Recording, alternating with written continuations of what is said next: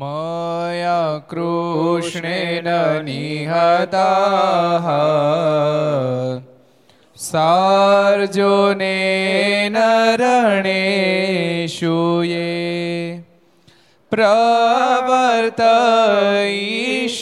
प्रवर्तयिष्यन्त्यसुरा स्ते त्वधर्मं यदाक्षितो धर्मदेव तदा भक्ताद् अहं नारायणो मुनिः जनिषे कौशले देशे भूमहि समगो द्विजः मुनिशापनृतां प्राप्ता नृषिंस्तात तथोद्धवम् ततो वीतासुरेभ्योः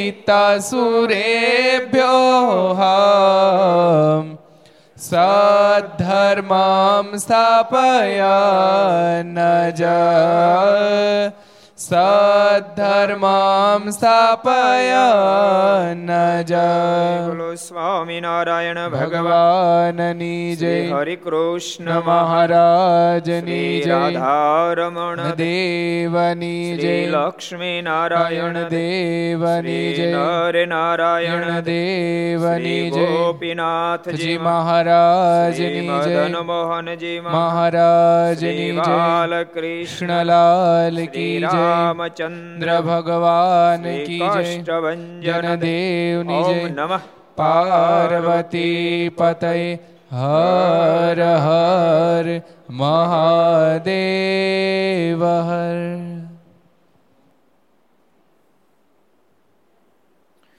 સર્વ અવતારી ઈષ્ટદેવ ભગવાન શ્રી હરિના સાનિધ્યમાં તીર્થધામ સરદારના આંગણે વિક્રમ સંત બે હજાર છોતેર, અષાઢ વદ ચૌદશ, રવિવાર તારીખ ઓગણીસ સાત બે હજાર વીસ, ઘરસભા. અંતર્ગત શ્રી હરિ ચરિત્ર ચિંતામણી લક્ષ ચેનલ, કર્તવ્ય ચેનલ, સરદાર કથા યુટ્યુબ, લક્ષ યુટ્યુબ, કર્તવ્ય યુટ્યુબ વગેરેના માધ્યમથી ઘેરે બેસી ઘર લાભ લેતા સર્વે ભાવિક ભક્તો જાજક જય સ્વામિનારાયણ. જય શ્રી કૃષ્ણ, જય સિયારામ જય હિન્દ, જય ભારત. ગઈકાલે શું પ્રસંગ આવ્યો તો કોણ કહેશે? કયો રસિક ભગત? લો.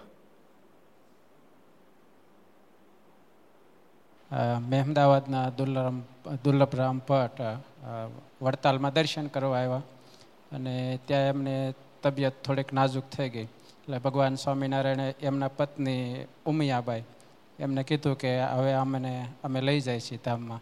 એટલે કે ના મહારાજ હમણાં જરૂર છે એટલે કે અહીં રહેવા દો એવું ન કીધું. ઉપાડો. એ કીધું મહારાજ તેડી જવા વાંધો નથી. પણ લોકો એવી વાતો કરશે કે વડતાલ ગદી રાંડીને આવી એમ. પછી એમના નોકરને લઈ ગયા. સરસ. સરસ પ્રસંગ ગઈકાલે આવ્યો હતો. હતા બે પતિ પત્ની દુર્લભરામ અને ઉમિયાબાઈ. પણ બંનેની વિચારધારા, સમજણ એમાં બહુ મોટો ડિફરન્સ હતો. દુર્લભરામ થોડાક અહંકારી હતા, એની સામે ઉમૈયાબાઈ બોલ, બિલકુલ સરળ હતા. સરળ હતા અને મારી નિષ્ઠા પણ ખૂબ હતી. દુર્લભરામજીએ મારના વચને ન ઉપાડી અને ઉમૈયાબાઈ તો મહારાજના કહેવાથી મારણ કે મારા દીકરો તેડી જાવ તો વાંધો નહીં, ધણીને તેડી જાવ તો પણ કાંઈ વાંધો. નહીં એવી સારી સમજણવાળા ઉમૈયાબાઈ હતા. એનો પ્રસંગ આપણે ગઈકાલે જોયો તો મારનો રાજીપો પ્રાપ્ત ન કરી શકે ઘણી બધી સંપત્તિ હતી, એ પણ પ્રસંગ આવ્યો હતો. રૂપિયા કેવી રીતે વેચ્યા હતા? ગણી ગણી જોખી જોખીને રૂપિયા વેચ્યા બોલો. તરાજવે જોખી જોખીને. જોખી જોખીને રૂપિયા વેચાતા. આટલા બધા અમીર હતા. ઘરેણું કેટલા રૂપિયાનું હતું? વીસ હજાર રૂપિયાનું બે કરોડ રૂપિયાનું તો ઘરેણું હતું. કેટલું? વીસ કરોડ? બોલો. એ તો જાજુ થઈ ગયું. થાય જ ને તે દાડા બે કરોડ રૂપિયા તો વીસ હજાર રૂપિયા વીસ કરોડ થાય જ ને. બેંકમાં મૂકી દેતો થઈ જાય. સમજો બેંકમાં મૂકી દેતો થઈ જાય. પાંચ પાંચ મુથલે રાખો તો બેંકમાં થઈ જાય. એટલે વીસ કરોડ રૂપિયાનું તો ઘરેણું એની પાસે હતું. બોલો, એટલું તો હોનું હતું એની પાસે. આનંદ સ્વામી, પણ કા વહત ન રહ્યું. મારની મરજીને સમજી શક્યા નહીં બધું જતું રહ્યું. એ ગઈકાલે પ્રસંગ આવ્યો તો હવે નવો પ્રસંગ આપણે જોઈએ. સુરતમાં પારસી અર્ધેશરે સત્સંગની વાતો સાંભળીને વર્તમાન ધરાવ્યા મારનો પાકો નિશ્ચય થયો. અર્ધેશ્વર ક્યાંના છે? સુરતના. અર્ધેશ્વર કોટવાળ. જેની ઉપર રાજી થઈને મહારાજે શું અર્પણ કર્યું હતું પાક. ભગવાન સ્વામિનારાયણ પાક આપી. એ પાક યદ્યપિ આજને દિવસે પણ એના વારસદાર પાસે છે. અને કેટલા જણા દર્શન કરી આવ્યા છો પાકના? હું સાથ કરો તો પાકના દર્શન કેટલા કરી આવ્યા. બસ બે પાર્ષદ નથી ગયા. અક્ષય ભગત અને શ્રુતિ ભગત. આજે પણ એના વારસદારો પાસે પાક ભગવાન સ્વામિનારાયણની આપેલી છે. વર્ષો પહેલા, બહુ વર્ષો પહેલા એ પાક એક કરોડ એક કરોડ રૂપિયા માગવામાં આવી હતી. પણ એના વારસદારે જ્યારે એક લાખ રૂપિયાની કિંમત બહુ ગણાતી હતી, ત્યારે એક કરોડ રૂપિયા પાક માગી પણ એના વારસદારે આપી નહીં. એ કેટલો મહિમા સમજાય કહેવાય? નહીં તો પાગ હોતો તે દાડા બધા પહેરતા હતા. ભગવાન સ્વામિનારાયણ ભગવાન પણ એના દર્શન થાય. પાગ બધા પહેરતા હતા. પહેરતા હતા કે નહોતા પહેરતા ત્યારે? પાગ વિનાનો માણસ જ ન હોય. ખુલ્લે માથે માણસને હાલવું એ અયોગ્ય ગણાતું, અપશુકન્યાળ ગણાતું. બધા પાગું પહેરતા હતા. બધા એની પાગું ફાટીને ક્યાં આવી ગઈ કોઈની ખબર ન થઈ બોલો, કોઈને ખબર ન રહી. જ્યારે ભગવાન સ્વામિનારાયણની પાક આજથી બસો વર્ષ પહેલા અદેશજીને આપેલી એની છઠ્ઠી પેઢી ત્યારે છે. એ લોકો ખૂબ સુંદર શોકેશમાં પાગને રાખે છે, રોજ એને દીવાબત્તી કરે અને કોઈ પણ દર્શન કરવા માટે જાય, ખૂબ પ્રેમથી એના દર્શન કરાવે. અને એ પાગને આજથી લગભગ પાંત્રીસ પાંત્રીસની પિસ્તાલીસ વર્ષ પહેલાં એક કરોડ રૂપિયા માગવામાં આવી હતી. તેમ છતાં એ પાગ એણે આપી નહીં. કે કરોડ તો શું પડે અબજ રૂપિયા આપો તોય પણ પાગ આપીએ નહીં. મેં કીધું હતું ને કે ઓક્સફર્ડ સિટીની અંદર લંડનમાં શિક્ષાપત્રી છે. એ શિક્ષાપત્રીને અમે જ્યાં દર્શન કરવા ગયા ને ત્યારે ભક્તોએ સહજ કીધું કે આ શિક્ષાપત્રી આપીએ એક મિલિયન રૂપિયા આપીએ. ત્યારે ઓલે કે એક મિલિયન તો શું? પર એક ટ્રિલિયન આપો ને તોય પણ આ શિક્ષાપત્રી મળે નહીં. ભગવાન સ્વામિનારાયણની આપેલી લંડનમાં મહિમા સમજે. ગોરિયાઓ. વિચારો, ગોરિયાઓ. એટલે યાદ રાખજો સોનું તો સોનું જ હોય. એને કોઈ તેજરીમાં રાખી મૂકે તોય ભલે અને કદાચ કોઈ ઘરના ખૂણા મૂકી રાખે તો સોનું સોનું જ હોય. પણ એ સોનાની પહેચાન જેને થઈ જાય, એને કામ થઈ તેજરી રાખી મૂકે તો જરૂર પડે.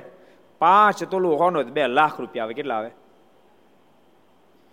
પાંચ તોલું સોનું હોય તેજરી રાખી મૂકે તેના બે લાખ રૂપિયા ઉપજે. જે સોનાની કિંમત સમજે. જો એને ખૂણા મૂકી રાખ્યું કે અથવા ફેંકી દીધું, તો સોનું તો સોનું જ રહેવાનું, પણ ફેંકનારને કાંઈ લાભ મળે નહીં. એમ ભગવાન સ્વામિનારાયણ ધરતી પર આવ્યા ત્યારે લાખો લોકોનો લાભ લઈ ગયા. હિમાલય કઈ કે ભગવાન શ્રી હરિને ભજી ભજી હિમાલય જેવા થઈ ગયા. બોલો, એટલી ઊંચાઈને પામી ગયા. સગ્રામ જેવા ને એ તો કચડાયેલી જ્ઞાતિ ગણાય. પણ તેમ છતાંય ભગવાન સ્વામિનારાયણનો લાભ લઈને હિમાલય જેવી સ્થિતિ પ્રાપ્ત એણે કરી લીધી. તો વિચારો, સંતો એને યાદ કરે, ભક્તોને યાદ કરે. સંતો એને શાસ્ત્રમાં લખે, એની મહત્તા ગાય. કારણ ભગવાન સ્વામિનારાયણ સાથે એનું જીવન ટચ થઈ ગયું. ભગવાનને ઓળખી લીધા, તો એ પોતે જ મહાન બની ગયા. મહારાજ પણ કીધું ને, મહારાજ કે, જીવાત્મા જેવો મને જાણે એટલી ઊંચાઈ તો તેને આપી દઉં છું. આ દેહ હોય ત્યાં સુધી દેખાય નહીં. દેહ હોય ત્યાં સુધી દેખાય નહીં. પણ એવી મોટપ ભગવાન એને આપી દે છે. જો મને જાણે એવો તો હું ભક્તને બનાવી દઉં છું. તેમ છતાં હું તો અમાપનો અમાપ રહું છું. મારે દ્રષ્ટાંત આપ્યું, મીઠા જળનું સમુદ્ર હોય, એની અંદર પક્ષીઓ બધા પાણી પીવે, પશુ પક્ષીઓ પાણી પીવે. જેની ચાંચમાં જેટલી તાકાત એટલું પાણી પીવે, પણ તેમ છતાં સમુદ્ર તો અગાધનું અગાધ રહે છે. આકાશમાં પક્ષીની પાંખમાં જેટલી તાકાત એટલું આકાશમાં અધર ઉડે પણ અમાપનો અમાપ રહે છે. એમ ભક્ત જેવો મને સમજે એટલી મોટો હું એને આપી દઉં છું તેમ છતાં હું તો અમાપનો અમાપ રહું છું. કેટલા વચરામું છે? કોણ કહે છે? કોણ કહે છે? સાધુ અંદાજી તમારે કેવું કહી દઈ લ્યો. સારંગપુરનું સત્તરમું. સારંગપુર સત્તરમું. બીજું કયું છે? કહો મધ્યનું છેલ્લું. મધ્યનું છેલ્લું બે વચનામૃતો છે. સારંગપુરનું સત્તરમું અને મધ્યનું છેલ્લું વચનામું છે. એટલે મહારાજના જે શબ્દો બહુ અદભુત છે. મારે કે જેવો ભક્ત મને સમજે એટલી મોટપ તો એને આપી દઉં છું. અને ખરેખર જે સમજે એને આપી પણ દીધી. જે જે સમજે એને આપી પણ દીધી. નતર જોબન પગી, સાચું કહો તમને, એક, બે, ત્રણ, પાંચ એક અબધ જન્મ લે. કેટલાક અબધ જન્મ લે તો પણ એને કરેલા પાપમાંથી મુક્ત ન થાય. એટલા પાપો કરેલા જોબન પગીએ. કારણ કે હજારો સાધુ બ્રાહ્મણોને ઠાર મારી નાખેલા. સવા મણ જેણે જનોય સાધુ બ્રાહ્મણો મારી ભેગી કરેલી અને અન્ય માણસોને મારી મારી સોપારી જેવડો કટકો કોઠીમાં નાખે, વીસ મણ અનાજ હમાય એવડી કોઠી કાકરાઈને ભરી દીધી. માણસ કેટલા ખૂન કર્યા છે. થાય કોદાડો બેડો પાર? પણ એના એ જબન ભગવાન સ્વામિનારાયણ શરણાગત બની ગયા. બાપ હિમાલય જેટલી એની ઊંચાઈ પ્રાપ્ત થઈ, હે? જોબન ભરાડીને બદલે ભક્તરા જોબન હો ગઈ ભક્તરા જોબન હો ગઈ. એટલે ભગવાનના શબ્દની મહાનતા છે. કોઈ પણ હોય, યાદ રાખજો, કોઈ પણ હોય. એ પછી જોબન પગ્યું હોય, તોય ભલે વાલીઓ લૂંટારો હોય, તોય ભલે. ભગવાનના સંબંધથી વાલિયામાંથી વાલ્મીકી હો ગઈ. ઉલટ નામ જપત જગ જાની, ઉલટ નામ જપત જગ જાની. વાલ્મીકી બને ભાઈ, બ્રહ્મ સમાની. ભગવાનના સંબંધને મહાનતા છે. એટલે વારંવાર કહું છું, ભક્તો, ભગવાનનો સંબંધ રાખજો, ભગવાન ભજજો. ઘર સભા જેટલા સાંભળો બધાને કહું છું, ઘરના સદસ્યો, ઘર સભા પૂરી થાય ને સાથે બેસી નક્કી કરજો કે રોજ આપણે ઘર સભા સાંભળીશું, નક્કી કરીએ, ખૂબ ભજન કરવું છે. ખૂબ ભજન કરવું છે. ભજન જો કરશો ને તો આ ઘર સભા સાથે બે સાંભળતા છો ને એની ઘર સભા અક્ષરધામે ભેગી થાય. કારણ કે ખરેખ રોજ આપણે રોજ ભગવાનનું ભજન કરતા થઈ જાય તો અક્ષરધામમાં ભેગા જ થવાનું પાછા. ભલે એ કાર્ય ન થાય, આગળ પાછળ જાય. કોઈ દહ વર્ષ પછી જાય, કોઈ પચીસ વર્ષ પછી, કોઈ પાંત્રીસ વર્ષ પછી, કોઈ પંચાવન પછી, કોઈ સાઠ વર્ષ નાના છોકરા હોય તો પંચોતેર વર્ષ પછી જાય. પણ પંચોતેર પછી તો ભેગા થઈ જ જાય લગભગ.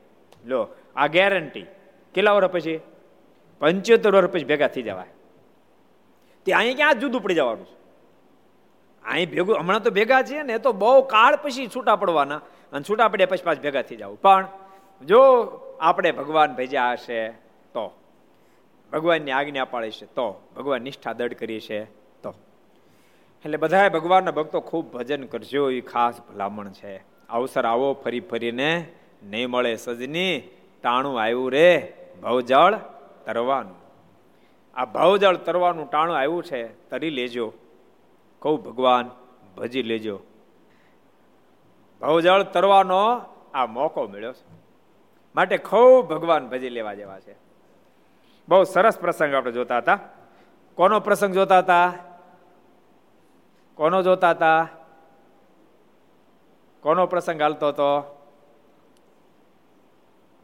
સુરતના અર્ધેશ્વર કોટવાળનો પ્રસંગ ચાલતો કેટલી કેટલી તો મહિમા સમજ્યા વારસદાર કેટલો મહિમા સમજ્યા અર્ધેશ્વર કોટવાળ તો ખૂબ મારનો મહિમા સમજ્યા પણ એના વારસદાર કેટલો મહિમા સમજ્યા કરોડો રૂપિયામાં માગ્યા પછી ભગવાન સ્વામિનારાયણની પાક આપીની વેચીની અને ખરેખર ભક્તો, હરિલીલામૃતમાં લખ્યું, પ્રસાદીની વસ્તુ વેચાય નહીં ને પ્રસાદીની વસ્તુ ખરીદાય પણ નહીં. યાદ આ તમારી પાસે પ્રસાદીની વસ્તુ છે ને તમને અહોભાવ થયો ને કોઈને તમે આપો ભેટમાં, એ વાત અલગ છે. તમને ભેટમાં પ્રાપ્ત થાય તો વાંધો નથી, પણ પ્રસાદીની વસ્તુ ખરીદાય નહીં વેચાય પણ નહીં. વેચાતી હોય તો ભગવાનના ભક્તો પ્રસાદીની વસ્તુ ખરીદવાનો આગ્રહ પર રાખવો નહીં. શું કામ ખબર છે? પ્રસાદીની વસ્તુ તમે ખરીદવા મળશો તો એ પણ એક ધંધો થઈ જાય. માણસો ખોટા ખોટા ચણાની પાડી પાડી મળશે વેચવા. અને તમે માણાના મળશો પૂજવા. ત્યાં ક્યાં કઈ રીતે ખાતરી કરવા ઠાકોરજીના પોતાના છે, પછી માણે જૂના કપડા પર પાડી દીધી છાપો. શી ખાતરી કહો?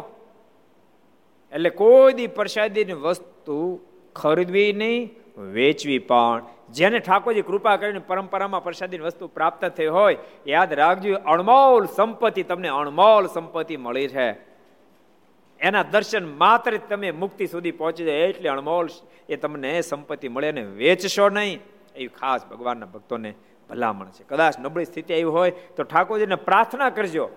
તમને આર્થિક મુશ્કેલીમાં ઠાકોરજી કાઢી નાખશે, પણ મહેરબાની કરી પ્રસાદીની વસ્તુ વેચશો નહીં. એવી ખાસ ભલામણ. બહુ સરસ પ્રસંગ આપણે જોતા અર્ધેશ્વર કોટવાળનો સુરત શહેરમાં પારસી અર્ધેશ્વર સત્સંગી અર્ધેશ્વરે સત્સંગની વાતો સાંભળીને વર્તમાન ધરાવ્યા અને મારનો પાકો નિશ્ચય થયો. ભગવાનની વાતો સાંભળી, પાકો નિશ્ચય મારનો થઈ ગયો. અર્ધેશ્વર કોટવાલને. કોના માધ્યમથી સત્સંગ થયો તો કોટવાળ છે? ખબર? અર્ધેશ્વર કોટવાળને કોના માધ્યમથી સત્સંગ થયો? શ્રી રંગદાસજી તમે કહેશો? કયો જી? ભાલચંદ્ર શેઠ. ભાલચંદ્ર શેઠના માધ્યમથી સત્સંગ થયો. અર્ધેશ્વર કોટવાળ એટલે સરકારના બહુ માન્યતા હતા ખૂબ માન્યતા હતા. આખું સુરતનું કોટવાળ પણ એને મળ્યું રક્ષણની જવાબદારી એને માથે હતી. પણ હા મેં ભાલચંદ્ર શેઠ પણ મોટા ને એટલે બેને મૈત્રી ખૂબ સારી હતી. અને ભક્તો સારો મિત્ર મળે ને સારો મિત્ર. તો પણ દેહનું તો રૂડું કરે આરે જીવનું પણ રૂડું કરી દે. અર્ધેશ્વર પોતે ખૂબ ભલા માણસ હતા. ભલે એને સત્સંગ તો પણ ભલા ખૂબ હતા. એમ એને ભેગા ભાલચંદ્ર કોણ? ભાલચંદ્ર શેઠ ભેગા થઈ ગયા. અને ભાલચંદ્ર શેઠના મનમાં પણ મનમાં એમ રે રાખે કે અર્ધેશ્વરને જો સત્સંગ થઈ જાય તો કામ થઈ રાજના મોટા મણ આને જો સત્સંગ થાય તો સુરતને રંગવું કઠણ પડે નહીં. એટલે પોતાને ખૂબ ઈચ્છા રહે. કાંઈ નિમિત્ત નો કાંઈ ને કાંઈ નિમિત્ત કરી, નિમિત્ત ઊભું કરી, એમની ઘેરે જાય, એની ઓફિસે જાય કાંઈ ને કાંઈ નિમિત્ત ઊભું કરી. અને કોઈ વસ્તુ સારી આવે તો ભેટ આપવા જાય. સારી કેરીની સિઝન આવે તો કેરી લઈ અને બોક્સ ભરીને ભેટ આપવા માટે જાય. કે સરસ કેરી સારા માયલી કેરી, એમ કઈ આપવા જઈ બાર અડધો કલાક બે, પંદર મિનિટ બે અને મારા ઐશ્વર્ય પ્રતાપની વાતો કરે. આમ કરી કરી સત્સંગ કરાવ્યો એમ કરતા કરતા અર્ધેશ્વર કોટવાલને ખૂબ જ ભાલચંદ્ર શેઠ સાથે જ થઈ ગયું. પણ હરિભગત નો થાય, એના મનમાં કાંઈ ભાલચંદ્ર શેઠના મનમાં થાય. ક્યાં હરિભગત ન થાય ત્યાં સુધી મારી કરેલી મહેનત એ કાચી કહેવાય. આમ આમ આમના આની ડોકની અંદર એકવાર ભગવાન સ્વામીને કંઠી પહેરેલી ભાળું અને આમને એક ફેરી મુક્તાન સ્વામી પાસે બેઠા બેઠા સત્સંગ કરતા જવું અને એક દાડોના માધ્યમથી ભગવાન સ્વામિનારાયણ સુરત પધારે. ત્યારે મારી આંખને શાંતિ થાય. આવી અપેક્ષા એમ એક દાડો, ભાલચંદ્ર શેઠ, અધ્યક્ષ કોટવાળને ત્યાં ગયા. અને થોડી વાતો કરી. સંધ્યાનો સમય નજીક આવ્યો એટલે ભાલચંદ્ર શેઠે કીધું કે સાહેબ, હવે હું રજા લઈશ. મારે મંદિરે જવું છે. નાનું મંદિર શરૂ કર્યું લાલજી પધારે મંદિર શરૂ કરી દીધું. મારે મંદિરે જવું છે. આરતી બધી સ્તુતિ પ્રાર્થના ટાઈમ થયો છે કે. પહેલાં ઘણી બધી મારીની વાતો કરી. વાતો સાંભળીને અર્ધેશ્વર કોટવાળને ગમી ઘણી બધી કે અમારા ભગવાન સ્વામિનારાયણ અત્યારે અહીં બિરાજે છે. હમણાં અહીં ગયા હતા હમણાં અહીં ગયા હતા આ જગ્યાએ આવું કામ કર્યું, આ જગ્યાએ તળાવ ગળાવડાવ્યું પહેલાં ત્રીજ વાત કરવી પડે. પહેલાં કાર્યાણીમાં તળાવ ગળાવડાવ્યું છે. ભગવાન સ્વામિનારાયણ માંગરોળની અંદર ભક્તો અને ગામ, ગામના લોકોના પાણીનો પ્રોબ્લેમને સોલ્વ કરવા માટે ભગવાન સ્વામિનારાયણ વાવ ગળાવડાવી અને ઐશ્વર્ય પ્રતાપ પણ બહુ જ વાપરે છે. હજારો લોકોને સમાધિઓ કરાવે છે. હજારોને ઈષ્ટ સ્વરૂપના દર્શન કરાવે છે. ભગવાન સ્વામિનારાયણ વિના સાધને સમાધિઓ કરાવે અને એનો જે શરણાગત બને એ દેહને જ્યારે મૂકે ત્યારે પોતે તેડવા માટે આવે છે. અને ભગવાન સ્વામિનારાયણ એવા તો સાધુઓ તૈયાર કર્યા છે. ઘોર કળી કાળની અંદર સતયુગ જેવું દિવ્ય જીવન જીવે છે. એમાં અમારે ગોપાળાન સ્વામી, મુક્તાન સ્વામી, નિત્યાન સ્વામી, બ્રહ્માનંદ સ્વામી, ગુણાતીતાન સ્વામી, એ બધા સંતોની શું? સાહેબ, તમને વાત કરું. એકવાર એના દર્શન થઈ જાય ને, તો પણ બેડો પાર થઈ જાય. એવા મહાન એ ઓલિયા પુરુષો છે. આવી બધી ખૂબ વાતો કરી. શેઠને પણ ઘણો બધો રસ પડ્યો. સાહેબને પણ ઘણો બધો રસ પડ્યો. અંતે સાહેબને કીધું કે સાહેબ, હવે મને આરતીનો ટાઈમથી હું જાઉં છું. સાહેબ કે બે મિનિટ બેહો ને એમ કહીને ઓરડા અંદર ગયા. અને મોટો ટોપલો બહાર લાવ્યા ખોલ્યો આખો કપૂરના દાગીનાનો ભરેલો ટોપલો ખોલ્યો ને તો એટલી બધી સુગંધી આખો ઓરડો કપૂરથી સુગંધીમાન બની ગયો ભાલચંદ્ર શેઠના મનમાં વિચાર થયો આમાંથી એકાદ બે દાગીના જો આપે શેઠ હવે સાહેબ આવડા મોટા માણસ પર માગવા કે એકાદ બે દાગીના જો આપે તો એ ભગવાન શ્રીહરિને અર્પણ કરું અને આના દાગીના ભગવાન શ્રીહરિ સુધી પહોંચે તો અવશ્ય એના અવલંબન કારણે સત્સંગ થાય. આમ સંકલ્પ થયો. એટલે એને જે સંકલ્પ થયો તો સામેથી અર્ધેશ્વરજીએ એને બે ત્રણ દાગીને આપ્યા. લો આ બે ત્રણ દાગીને તમે લઈ જાઓ અને એટલી બધી સરસ ઉપર નકશી કરેલી. અમારા દેશમાં થયા તમે લઈ જાઓ. હાથમાં લેતા લેતા ભાલચંદ્ર શેઠ બોલ્યા કે, સાહેબ, મારો સંકલ્પ જાણે ઠાકોરજી તમને કહી દીધો. મને આવો સંકલ્પ થયો તો આપ એક બે દાગીના જો આપો તો હું હમણાં વાત કરતો હતો ને મારા ભગવાનની એ ભગવાનને અર્પણ કરું ને એ રાજી તમારા ઉપર થયો મને સંકલ્પ હતો. અને આ સંકલ્પ સાંભળતાની સાથે અર્ધેશ્વરજી કહે, તો પછી એક કામ કરો એ બે ત્રણ દાગીના પાછા મૂકી દો. પાછા મૂકી નહીં કે આખો ટોપલો લઈ જાઓ. અને આખો ટોપલો ભગવાન સ્વામિનારાયણ અર્પણ કરો. ભાલચંદ્ર શેઠ રાજી બહુ થયા. આખો ટોપલો લઈ ગયા અને પછી ભાઈચંદ શેઠ રાજી બહુ થયા. કારણ કે ભાલચંદ્ર છે ને અહીંના છે, બોટાદના પાછો. હે? કોઈ જગ્યાએ ભાલચંદ્ર પણ લખ્યું છે. આમ ભાઈચંદ્ર શેઠ છે. સત્સંગીઓ ભાઈચંદ્ર લખ્યું ને? ભાલચંદ્ર તો તો વાંધો નહીં. તો આપણે બધા નો પ્રોબ્લેમ એ આખો ટોપલો લઈને સીધા મંદિર ટાઈમ થયો. મંદિરે પહોંચી ગયા. આરતીનો ટાઈમ થઈ ચૂક્યો હતો ગોળી બોલાતી પોતે ગયા, આરતી ઉતારી અને પછી બધા ભક્તો ઘણા બધા આવ્યા હતા. ત્રીસ ચાલીસ પચાસ ભક્તો હતા. ટોપલો ખોલ્યો. ટોપલો ખોલ્યો તો આખો સુગંધીમાન મંદિર નાનો હોલ છે, આખો સુગંધીમાન થઈ ગયો. અને ભાલચંદ્ર શેઠે બધી વાત કરી. આવી રીતે હું ગયો તો, અને આવી રીતે અર્ધેશ્વરજી આ ટોપલો આપ્યો છે, મારને માટે આપ્યો છે. તો હવે આપણે બધાએ, મારે આ આ લય અને ગઢપુર જવું તમારે કોઈને આવું છે કે સાથે? મારને અર્પણ કરવા દો તે બે, ચાર જગ્યા અમારે આવું, બીજા કે અમારે આવું. એમ કરતા કરતા બધા કે અમારે બધાને આવું ભાલચંદ્ર શેઠ કે વાંધો ના, પણ બધા જાય. અને બધા ભક્તોની સાથે સંઘ લઈ અને દાગીના લઈ આવ્યા મહારાજ પાસે. મારને ભેટ, વિધ વિધ ભેટો ભક્તો અર્પણ કરી. ત્યારે મહારાજ કે તેમ બધા તમારી ભેટ અર્પણ કરી. પણ અમારે માટે સ્પેશિયલ અરદેશજીએ અમને ભેટ મોકલી, તો લાવો. મારે હામીદ માગી લીધી. ભક્તો બહુ રાજી થયા અને મારને અર્પણ કરી. મહારાજે બધા એ દાગીના ખોલ્યા, જોયા મારે બહુ રાજી થયા. મારને અર્ધેશ અર્ધેશજીને આપેલા એ દાગીના, ભાલચંદ્ર શેઠે પોતે મારને પહેરાવ્યા. મારે ખૂબ રાજી થયા, સંતો, ભક્તો બધા ખૂબ રાજી થયા. ભાલચંદ્ર શેઠે મારે વિનંતી કરી, કૃપાનાથ અર્ધેશજીએ તમારા માટે દાગીના મોકલાવ્યા છે, તો કૃપાનાથ દયા કરો, એને સત્સંગ થાય. મહારાજ કે ભાલચંદ્ર, એને સત્સંગ થઈ ગયો.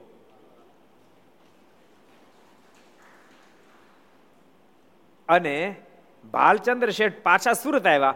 અર્દેશજીએ બોલાવ્યા અને બોલાવીને કીધું કે તમે જે ભગવાનની વાતો કરતા હતા, તમારા મોઢે તો ખૂબ વાતો સાંભળી. તમારા સંતોન તેડાવો કે એને મોઢે મારે વાતો સાંભળવી છે. અને પછી એટલું જોતું હતું. મુક્તાન સ્વામીને તેડાવ્યા.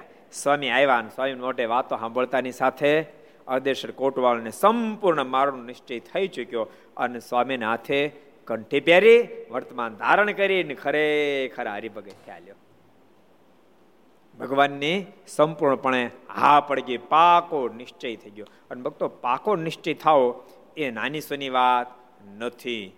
મારે નિશ્ચયની વાતો કરી, છ પ્રકાર નિશ્ચય આવે. તમને ખબર? કેટલા પ્રકારનો? સવિકલ્પ, નિકલ્પ બે, એમાં એક એકમાં ત્રણ ભાગ.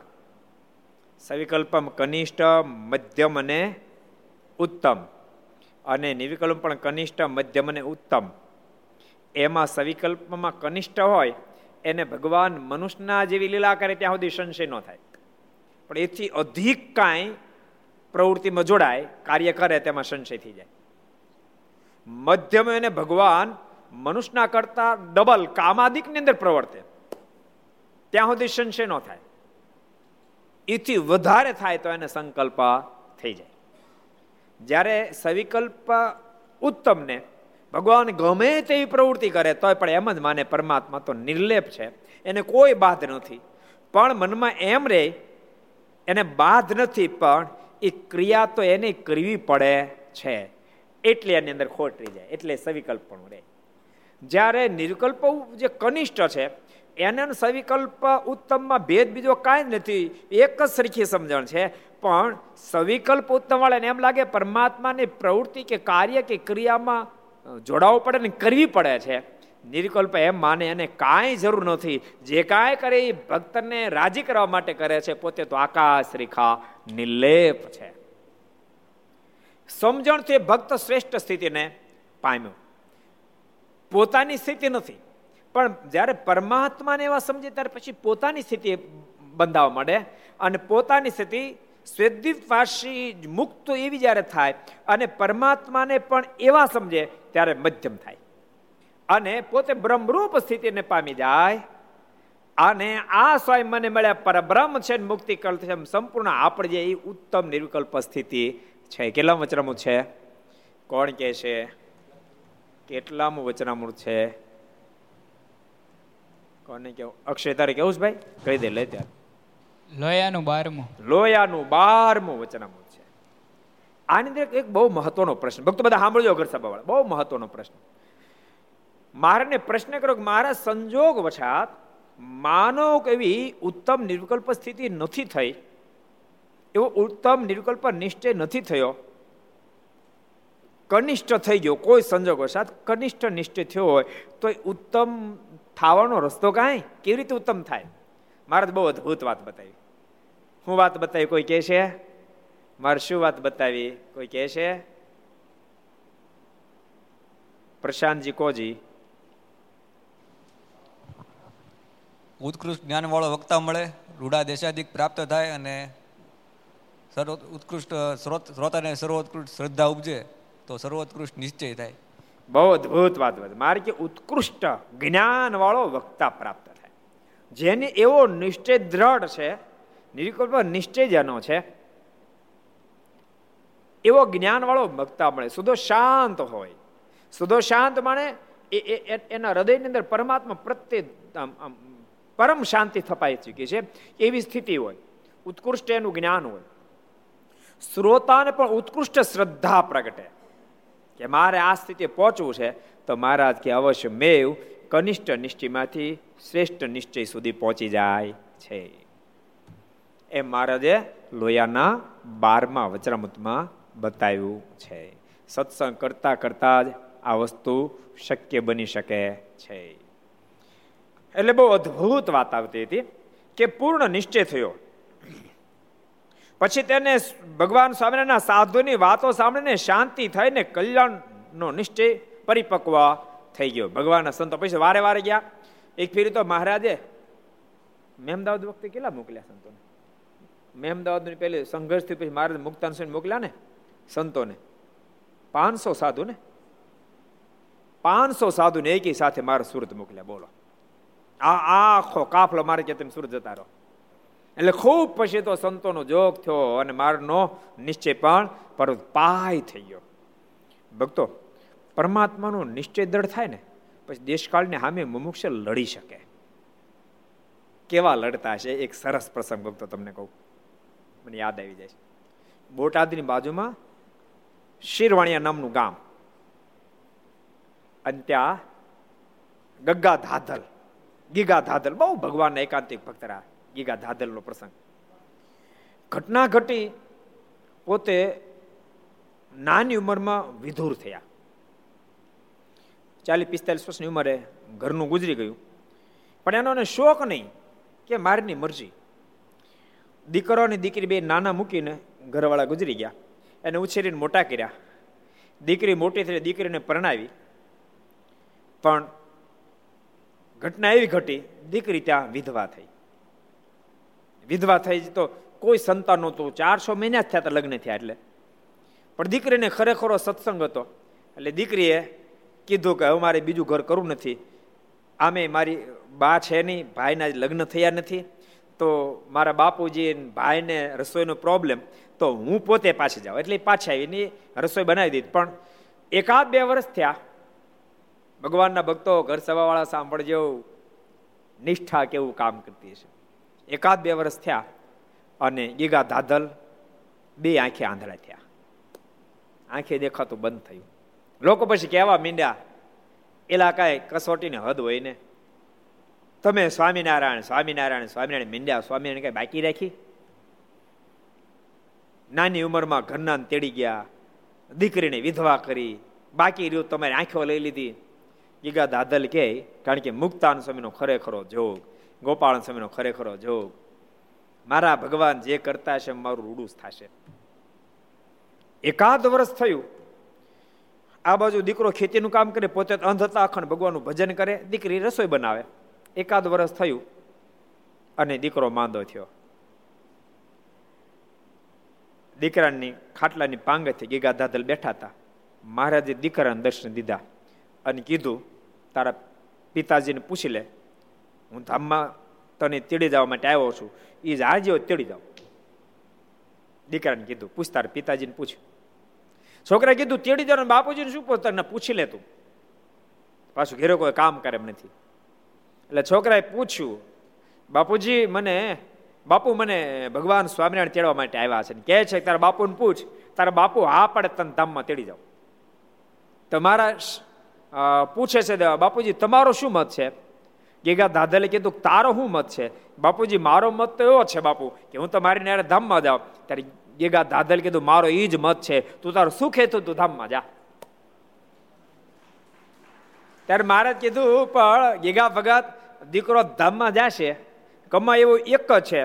પછી કેમ ઘર ચલાવશો? મહારાજ કે, મહારાજ, અબજો આત્માનું ભરણ પોષણ આપ કરો છો મારું નહીં કરો. કૃપાના જરાય કોચવાશો નહીં. સુખે થઈને તેડી જાઓ. અને મારા દીકરાના ધામમાં તેડી ગયા.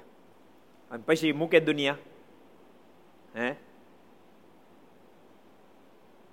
બધા મંડી પડ્યા. ઓલું ખાદ શું કેવું હવે અને હિંસક પ્રાણીઓ મૂકે નહીં. એમ જ્યારે બાજુ મંડી પડ્યા. એક એક ગીગા દાદલ હવે તો કંઠી તોડો, હવે તો તોડો હજ થઈ. કોઈ કામ કર્યો નહોતો છોકરાને હોતે લઈ ગયા. અને તોય તમને હજી એના પર ભરોસો છે? ગીગા દાદલે કીધું સાંભળો એક શબ્દ બોલતા નહીં મારા દીકરાની પાસે કોઈ રોતાય નહીં. રોવાનું તો એની પાછળ હવે પોતાનો મોક્ષ બગાડી જાય. મારો દીકરો તો ભગવાન સ્વામિનારાયણના ખોળામાં બેઠો છે કે રડતાય નહીં કે. અને ગીગા દાદલ પ્રેમથી મારું ભજન કરે, જમીન એમને વાવ દીધી, એમાંથી આવે ખોરાકી છ એક મહિના થયા દીકરી માંદી થઈ. અને મહારાજ પધાર્યા. મહારાજ કે, બેટા, તારા બાપુ હા પાડે તન ધામમાં તેડી કરે અધિકારન બાપુ, આ પાડે તો ધામમાં તેડી જાવીશ એ જે વાત કરતા હતા ગીગા ધદર સાંભળે કે બેટા, કોની સાથે વાત કરશો? કોઈ છે તો નહીં. ત્યારે દીકરી કીધું, બાપુ, મહારાજ એમ કહે છે કે તારા બાપુ આ પાડે તને ધામમાં તેડી જાવીશ તે મારે કે હા પાડ ગીગા ધાદલ કે, આ પાડ દે ને અરે, પણ બાપુ, કેમ હા પાડું? અને હું આ પાડું, તો તમે આંધળા, તમને કોણ રસોઈ બનીને જમાડે? તમારું શું થાય? અરે, દીકરી, તું મારી ચિંતા છોડ. મારી જરાય ઉપાધિ કરીશ નહીં. અને મને કાંઈ વાંધો નહીં આવે. મારથી થાય રસોઈ બનાવેલી તું તાર તું ચિંતા છોડ અને રાજી થઈને મારે હા પાડ દે. અને તું તાર તું ધામમાં જા. હું રાજી છું. મહારાજ કે ગીગધાધલ પછી જોજો લોકો આડીવળી વાતો કરે. પછી અમારે નિશ્ચયમાં ફેર ન પડી. જાય મારણ કે મહારાજ, ઉગમણા બદલે હાથમાં ઉગે તો આપના સુખમાં સંશય નહીં થાય. તમે તાર તેડી જાઓ. પણ દીકરીને મારે તેડી ગયા. હવે તો હજ થઈ ગઈ ને. લોકોએ તો પછી બોલવાનું, બોલ્યા, ન બોલવાનું બોલ્યા. પણ દીકરીને ધામમાં તેડી અગ્નિ સંસ્કાર પૂરો થયો, ઘેરે આવ્યા. આ બાજુ રાત્રિ પડી ગઈ, શિવલાલ શેઠને મારા સ્વપ્નમાં દર્શન દીધા કીધું, શિવલાલ સાંભળ કાન ખોલી સાંભળ અમારા ભક્તરાજ શેરવાણીની અંદર ગેગા ધાધલ છે. અત્યારે અત્યારે ઉપર અત્યારે અત્યારે ને તેડી આવ્યો. અને સાંભળ અહીંયા એ બાપને તું દીકરો. જેમ દીકરો બાપની સેવા કરે, ભગા શેઠની જેમ સેવા કરી એમ તારે ગેગા ધાધલની સેવા કરવાની છે. ક્યારેય જિંદગીમાં એનું ઓછું ન આવવું જોઈએ. સાંભળે એનું ઓછું આવે એક પણ ક્રિયા તારી થઈ વાણી થશે ને, તો મોક્ષમાં ફેર પાડી દઈશ. કારણ કે મહારાજ ગીગા દાદલ જેવા ભગવાનના ભક્તની સેવાનો લાભ મને ક્યાંથી? કૃપાના અત્યારે જ જાઉં છું. અને શિવલાલ શેઠ જઈ ગીગા દાદલને તેડી આવ્યા. એક સ્પેશિયલ માણસ સેવામાં રાખ્યો, કારણ અંધ હતા ને સ્પેશિયલ માણસ રાખ્યો. અને પોતાના બિઝનેસ બહુ મોટો, શિવલાલ શેઠ એટલે નવલખા શેઠ એ વખતના. અત્યારે નવ અબજનો માલિક કહેવાય. એટલી આ સ્વામિનારાયણ સંપ્રદાયની અંદર મોટા મોટા અમીર માણસ એટલે શિવલાલ શેઠ. એ પોતાની પેઢીએથી આવે, એટલે હાથ પગ ધોઈ મારના પગે લાગી દડું વગેરે કરી અને સીધા એ ગીગા ધાદલ પાસે આવે, એને ઢોલીએ બેસે, કુશળતા પૂછે રોજનો ક્રમ રાખ્યો કે સાંજે સૂતા પહેલા ગીગા દાદરના પગ દાબે. નવ લખો શેઠ રોજ પગ દાબે. અને એમ કે, બાપા, જરાય ઓછું લગાડતા નહીં. તમે મારા પિતાને સ્થાને જ છો. કાંઈ પણ જરૂર હોય તો મને કહેજો. ગીગા દાદલે એમ કે શિવલાલ, જો કદાચ મારો ગગો જીવતો હોત ને, તો આવી સેવા કરત કે કેમ એ પ્રશ્ન છે. એ ડાયો હતો, ભગત હતો, તો પણ તારી તુલ્ય તો ન જ કરી શકત શિવલાલ, ઠાકોરજી, કેવી મહેરબાની કરી. કોઈ પ્રકારની ઝંઝટ ન રહેવા દીધી. અને કોઈ જિમ્મેદારી ન રહેવા દીધી, કોઈ જવાબદારી ન રહેવા દીધી, અને તેમ છતાં એક લેશ માત્ર મને દુઃખી ન થવા દીધો. આથી મોટા ભગવાન કોણ હોય કે? આઠ વર્ષ સુધી શિવલાલ શેઠ સેવા કરી, કેટલા વર્ષ? આઠ વર્ષ અને પછી ગીગા ધાધલ ને મહારાજે દર્શન આપીને કીધું, અમારે તમને પ્રમ દિવસે ધામમાં તેડી જવા છે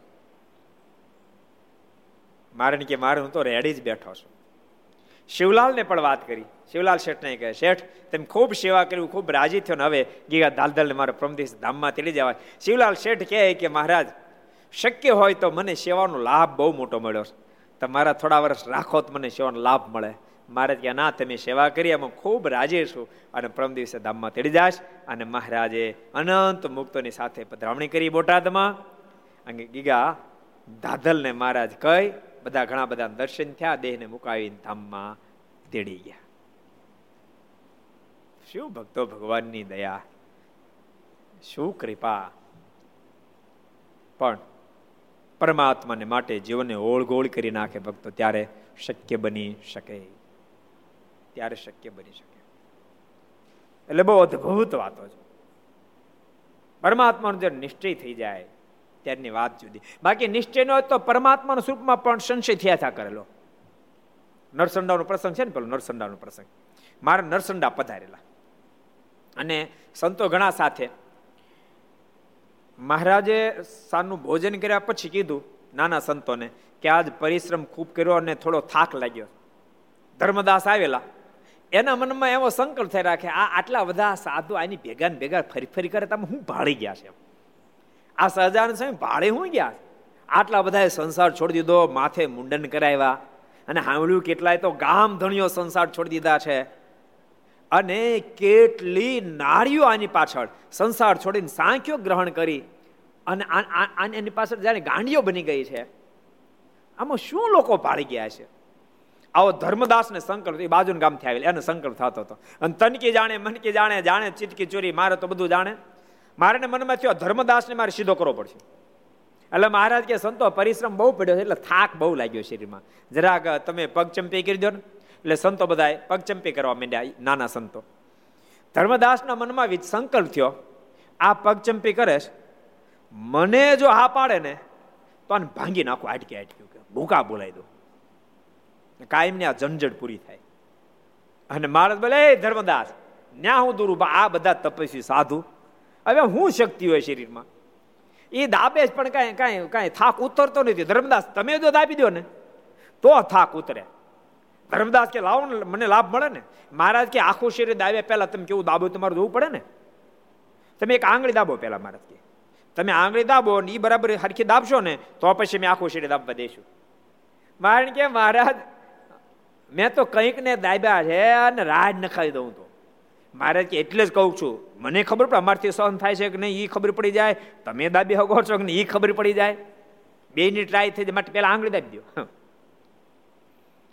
અને મારે કે વાંધો નહીં, મારે આંગળી આપી. ધર્મદાસ, આંગળી મેળા દબાવો. મારે કેલા, જોરથી દાબો ને? મેળા બળદ કરો. મારે કે જોરથી દાબ ને એલા? બરાબર કાંઈ, બરાબર દાબતો નથી, પછી બે હાથે દાબી. મારે કેલા, જોરથી દાબી ને ઓલા મનમાં આંગળી દાબું છું, ખીલો દાબું છું. અને મહારાજે બે હાથ આંગળે ચોટાડી દીધા. ઉખડે નહીં. હાથ આખા દાજવા મીડ્યા. બાણ કે કૃપાનાથ બળું છું બળું છું. મારે કે હખી દાબને પણ કે દાબુ ક્યાં ચોટી ગઈ મહારાજ કે તારા મનમાં સંકલ્પ થતો ને, હાડકી હાડકી ભાંગી નાખું તું તો આંગળી નથી દાબી શકતો એમ કે મહારાજે આંગળી છોડાવડાવી. ધર્મદાસ ઊભા થઈને ભખો ભખ દંડવડ કર્યા કૃપાનાથ માલિક તમે તો સ્વયં સર્વેશ્વર પરમેશ્વર છો મને સંકલ્પ ઘણા સમયથી થતો હતો કે આખી ગુજરાતને ગાંડી કરી મૂકી સ્વામિનારાયણમાં શું છે એવું આખી ગુજરાત ગાંડી થઈ પાંચ પાંચ હજાર વૈરાગીઓ પાંચ પાંચ હજાર લોકોએ સંસાર છોડીને સાધુ પણ સ્વીકારી લીધું કેટલાય ગામ ધણ્યો કેટલા વિદ્વાનો કેટલાય કવિઓ આની પાછળ શું ભાળી ગયા છે મને સંકલ્પ થતો હતો. કૃપાનાથ, મારા ગુનાને માફ કરો આપતો સ્વયં સર્વેશ્વર, પરમેશ્વર છો. પૂર્ણ નિશ્ચય મારાનો પછી એને થયો. એટલે પરમાત્મા ધરતી ઉપર આવે ત્યારે વિવિધ પ્રકારની લીલાઓ કરે. ક્યારેક ઐશ્વર્ય પ્રતાપના માધ્યમથી પણ પોતાનો નિશ્ચય કરાવે. પણ મારો મત ઐશ્વર્ય પ્રતાપ વાળો નહીં એ મત નહીં મારો મારનો મત તો જ્ઞાનનો.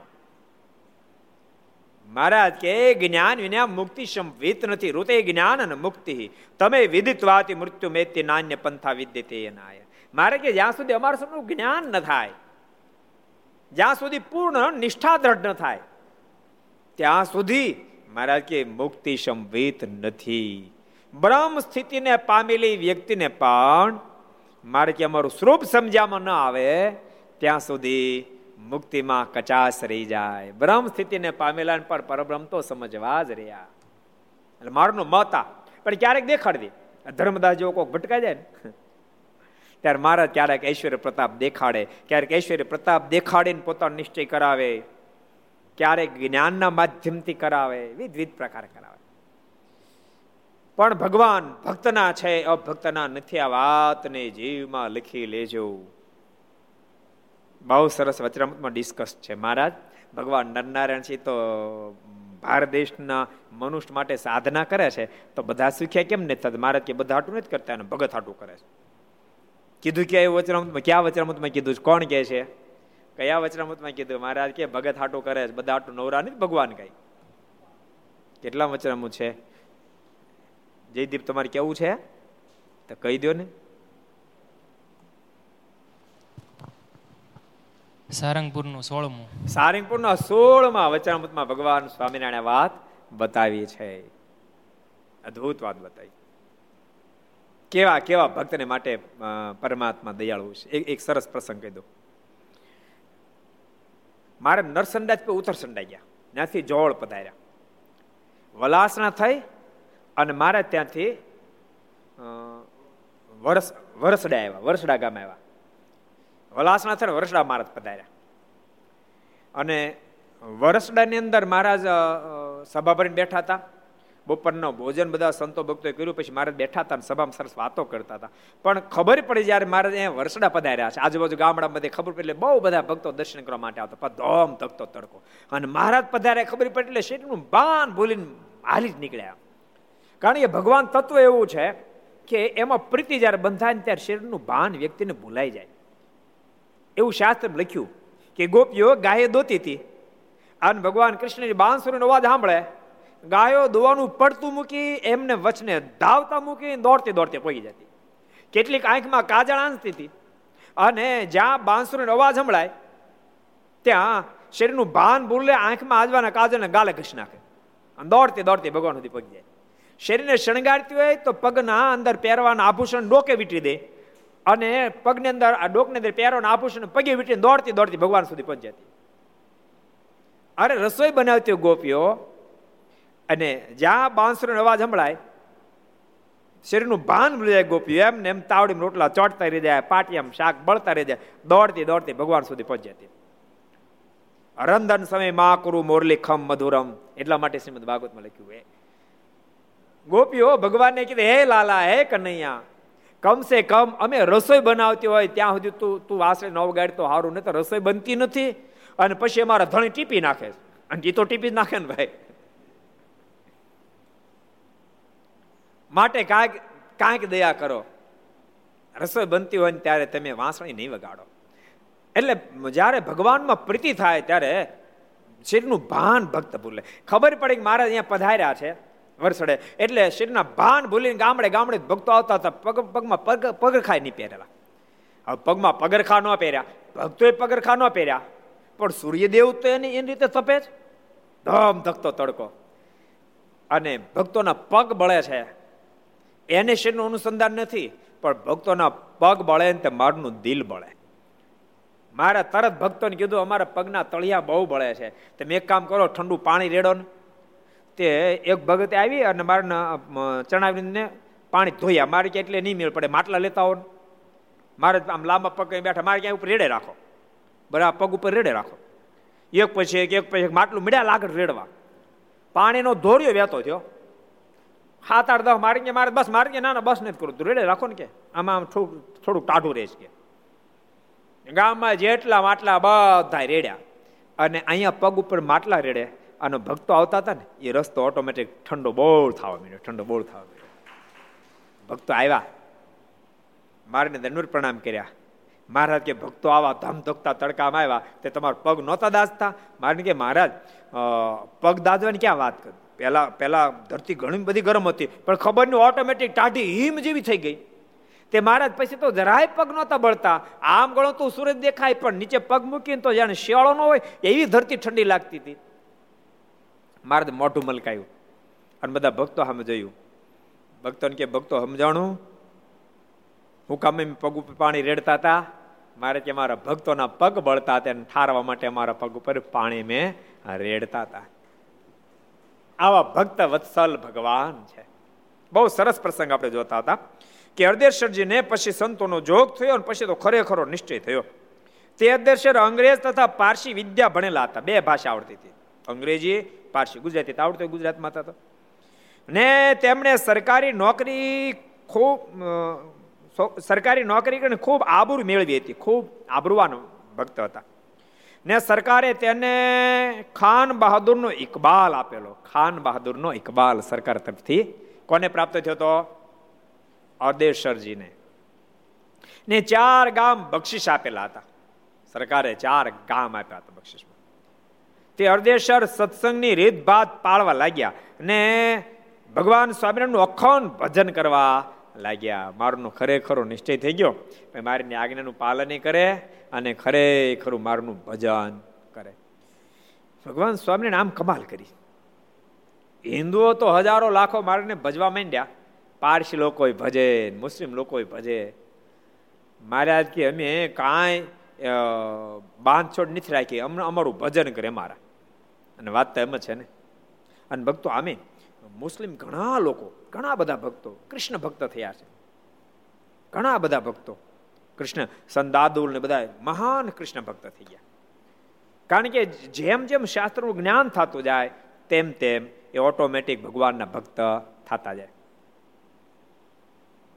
તમને તમને બહુ ઓછા લોકોને ખબર છે ઔરંગઝેબનો હગોભાઈ હગોભાઈ ઔરંગઝેબનો, જેણે અનેક અનેક પ્રકારના તિરસ, અનેક પ્રકારની ત્રાસ વર્તાવી અને હિન્દુઓને મુસ્લિમમાં કન્વર્ટ કર્યા હતા. એનો હગોભાઈ દારસિંહ. એને રોકતો હતો. ઔરંગઝેબને રોકતો હતો, આ શું કામ ત્રાસ તો આપશે એટલે એને જેલમાં પૂરી દેતો હતો. પણ જેલમાં એમણે ગીતાજી વાંચીને, ગીતાજી ઉપર એણે આખું આખી ટીકા લખી, બોલો. દારા આખી ગીતાજી ઉપર ટીકા લખી. અને એમ કીધું કે, ઓહો, હિન્દુ ધર્મ તો ભાગ્યવંતો છે. હિન્દુ ધર્મ તો ભાગ્યવંતો છે. હિન્દુ ભાગ્ય હિન્દુ ધર્મ ભાગ્યવંતો છે. અને જેને હિન્દુ બનવાનું ભાગ્ય મળ્યું છે, એ બધા ભાગ્યવંતા છે. હિન્દુ તરીકે જેને ઓળખાણ પ્રાપ્ત થયું, હું હિન્દુ છું. એને જેવા બ્રહ્માંડમાં કોઈ ભાગ્યશાળી નથી. જેને જેને હિન્દુને ઘેરે જન્મ પ્રાપ્ત થયો, એ તમામ ભાગ્યવંતા છે.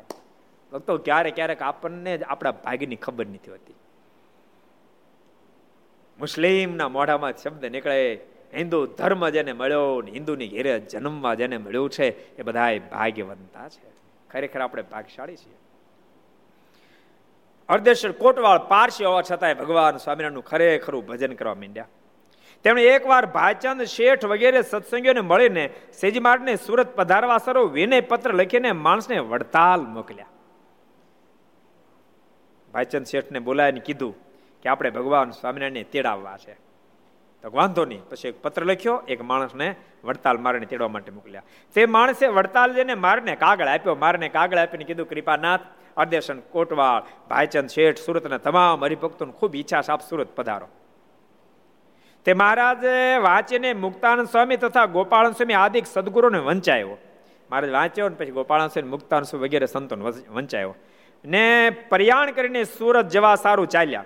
વંચાયને બધાને કીધું, કેમ કરશું બધા? કે મારા જાવું જોઈએ, આટલો જ્યારે પ્રેમ છે હરદેશ કોટવાલનો, ભાઈચંદ શેઠનો, અને આમે અમે તો ઘણી ફેરી ગયા છે પણ કૃપાનાથ આપની પધરામણી સુરતમાં વન વિચરણમાં થઈ, પછી થઈ નથી તો કૃપાનાથ, આપ સુરત પધારશો તો સુરતનો સત્સંગ ખૂબ રાજી થશે મારા માટે. પધારો તો સારું. અને સંતોની સંતોની આ ભલામ વિનંતી સાંભળી અને મહારાજ પણ પ્રયાણ કરીને સુરત જવા સારું ચાલ્યા. ને સર્વે સંત તથા પાઠ તથા દાદા ખાચર અને સુરા ખાચર વગેરે કાઠીઓને પણ મહારાજે સાથે લીધા. આવતીકાલ મારા સુરત પધારશે. એ શબ્દોની સાથે આવો. આપણે પાંચ મિનિટ પ્રાર્થના સાથે ધૂન કરશું.